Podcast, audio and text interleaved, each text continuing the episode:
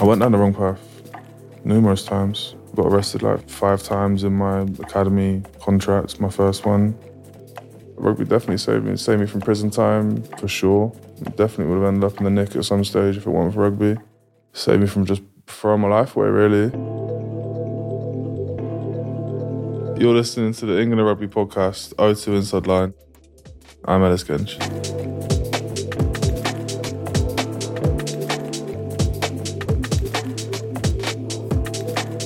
I play end prop for Leicester Tigers. Area where I grew up was called Knowle. Knowle, for people who don't know the area too well, it's a lot of red brick houses. It's a big council estate. It's like it's a little bit south, but it's in the heart of Bristol. Um, it's just like a real hearty place.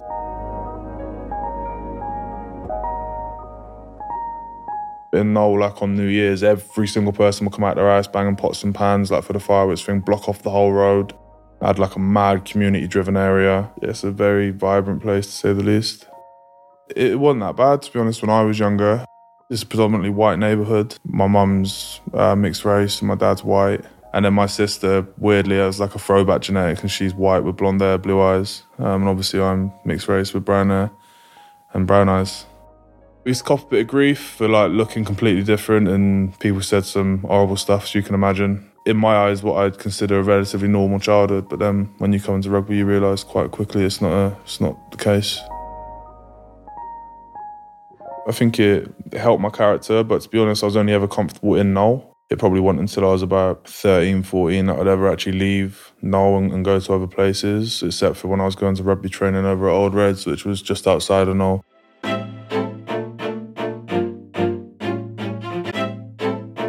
I was quite a shy character, I guess, um, in big group environments. Not very confident. I was quite small and fat when I was younger, uh, quite dumpy, so I used to get bullied a little bit. But then started playing sport, become more athletic, and obviously your confidence grows because everyone think, wants to pick you first on the team and that. So, um, yeah, confidence just bolstered as I got older. I got some good friends I've, I've known for all my life, really. Went to primary school with them, all from the same area. We used to get into a, bit of trouble just hanging about, going on property that wasn't yours or just mucking about. I don't know how to go into too much detail.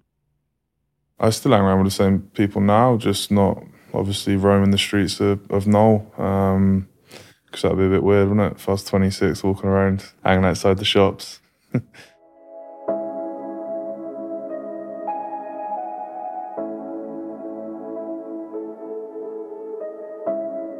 the way I would describe myself back then was confused, um, uncomfortable with myself, didn't know what I wanted to do, rebellious. I just didn't want anyone to help me. I just didn't want to be a part of anything, really. I found rugby at Knowle Park School um, in the summer after year six when I was about, I think, 11 years old. My relationship with rugby at that time, especially when I was like 13, 14, I just despised everyone who was like well off or privileged and went to like a decent school and stuff. I felt hard done by and that I'd sort of uh, lost out on luck of the draw. It taught me a lot of good life lessons that I think I appreciate now whilst I'm older, as opposed to back then I literally just thought the world was against me. I sort of like dragged that all the way through to the academy and it, it probably stunted my, my growth as a player early on.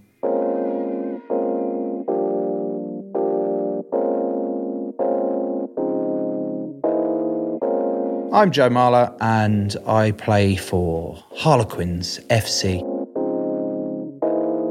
Ellis's background is pretty tough if you ask him about it. Rugby clearly gave him a purpose, gave him an outlook to go, right, I'm going to try and do this route, and he's excelling at it. I think it's it's great that he's used rugby as a tool to find a purpose and do good.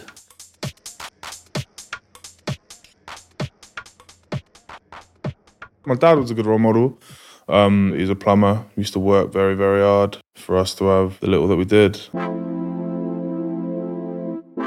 Obviously, really appreciate that, and hopefully, I'm paying him back now. In school, I think we got to like year nine. Lloyd Russell, a teacher, was a mentor for myself and a few of my friends all the way through school. He was a good role model for me. He used to be very, very highly regarded in the world of karate. Um, so he used to do a lot of martial arts. He told me to go down to the, the boxing gym. So like took me down a few times. I started to enjoy it. So that's what I started to do. Yeah, he was just like well disciplined for someone who was from St Paul's in Bristol, which is a very rough area in Bristol, quite notorious. Actually started to behave a little bit.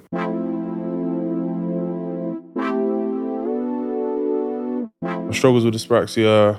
It's weird really because like it's supposedly supposed to like hinder your hand-eye coordination um, and i'm weirdly quite coordinated with things that i put my mind to. So like rugby obviously although i absolutely fumble a lot of balls um, i take a few catches i probably shouldn't. I never really struggled with that the thing that slowed me down the most was handwriting i think that was why i sort of misbehaved so much in school because my handwriting was so bad tried all the special pens out, but my hands were too big for them. Um, didn't make them an extra large, unfortunately. Looked like you were writing with them Harry Potter pens. Clumsiness was a big one. Judgment of space, like I used to knock over a lot of glasses and stuff. Like if my mum gave me food on the sofa, I'd always spill it, just stuff like that. You teach yourself how to do stuff your own way. For example, I tie my, I'm very slow at tying my shoelaces, but I've got my own way that I, I taught myself to do it and a way that works for me, you know?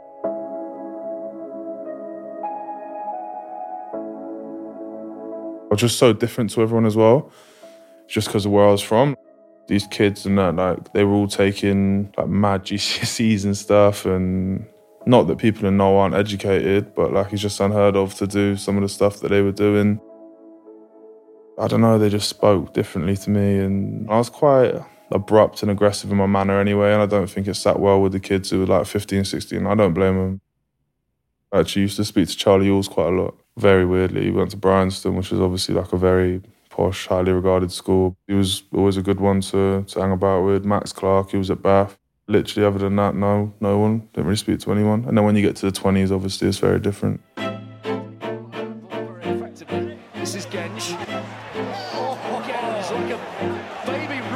A dart up its backside, just charging into the opposition. Explosive in the carry. I'm Kyle Sinckler, um, and I play for Bristol Bears.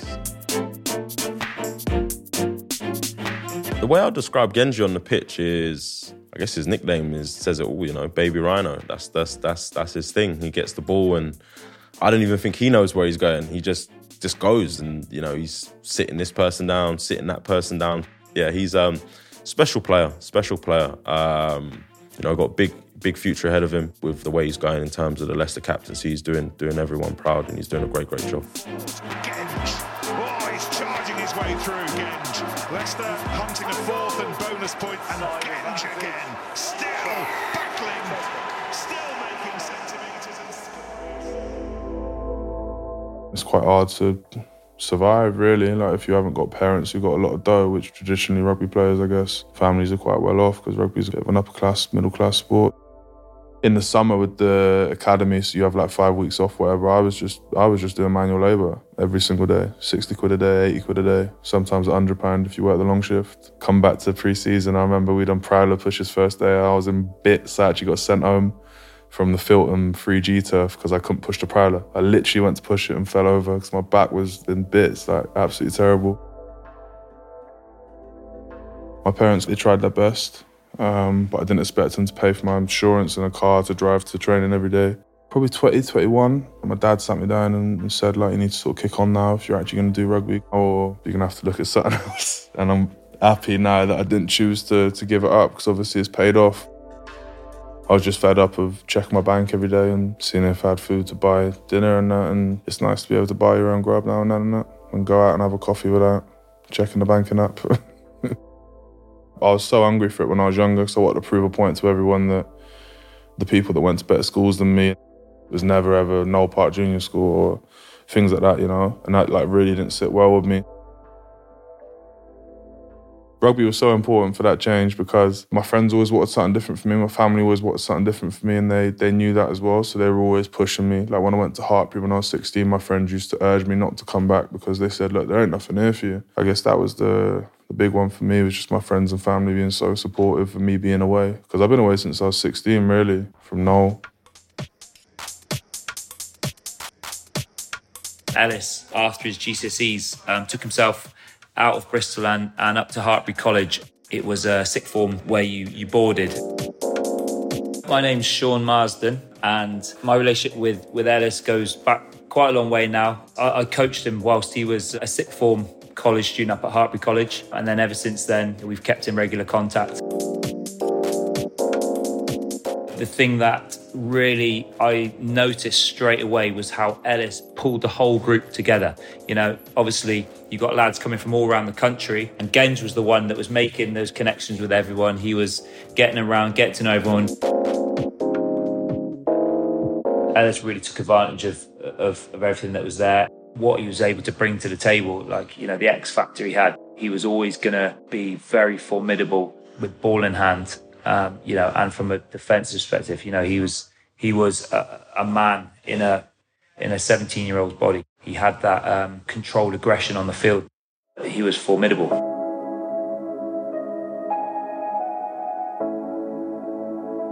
I went down the wrong path numerous times. That's why I went to Leicester. Um, I got arrested like five times in my academy contract, my first one. And prior to that, I used to do some things that I probably won't ever speak about, but you can use your imagination. It's just the area it was, you know, it was heavily influenced by drugs and it's just that culture, it's just where it was, it's just what Knowle is.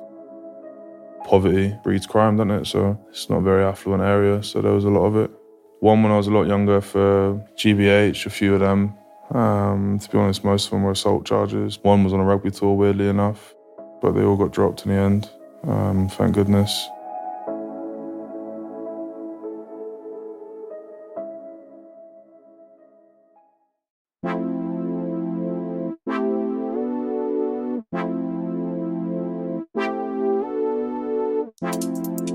I realised rugby could be a career when I left the academy, I guess, because that, that's when you realise you can actually earn a living out of it.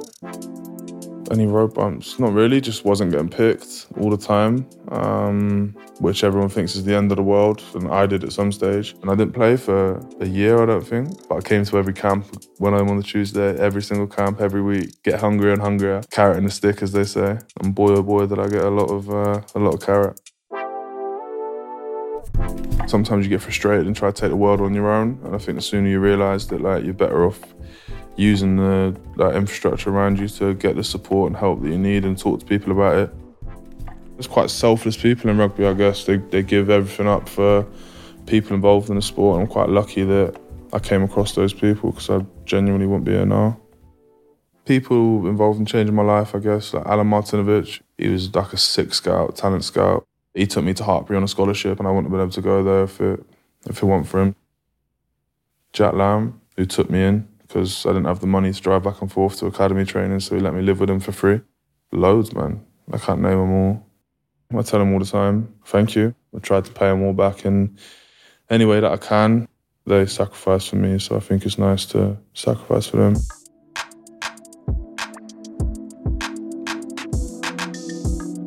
Definitely saved me from a lot. Rugby definitely saved me. It saved me from prison time for sure. It definitely would have ended up in the nick at some stage if it wasn't for rugby. It saved me from just throwing my life away, really. I ever thought I'd captain Leicester, to be honest. I don't think I'd ever captain any side after after college stuff. My mates back at home, they didn't really know where Leicester was they googled Leicester and like found out it was like the Man United of the of the Premiership and stuff. All started buying Leicester Tigers tops. They're always proud of me. Like they always like post up saying Knowle, putting Knowle on the map, Bristol on the map. I'm just proud to be where I'm from, and I don't think there's ever been anyone from Knowle West to go professional rugby. He's an absolute warrior. Do you know what I mean? Like you know, if you're playing for a team that he's leading, you know he's going to lead from the front and you're going to want to follow. And to be a captain i think it's uh, it, it, was a natural step for him and and, and he has those those leadership qualities. Things are going really well for him and, and i think you know he's got the strength of character and the strength of mind to, to have that longevity. I think he's proved time and time again that, that he's capable of uh, of achieving whatever he sets himself out to achieve. I actually aspired when I first started playing to just be a number eight at Old Reds, my local team. That's all I ever wanted to do was play number eight for Old Reds in the derby against Harlequins. I never thought I was going to achieve this.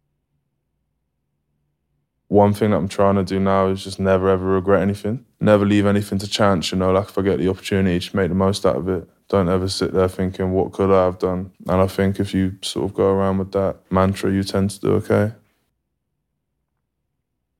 Rugby opened my eyes to worlds I never imagined existed. Being from that small bubble in BS4 showed me that people can get on regardless where you're from. Yeah, it just gave me a good life.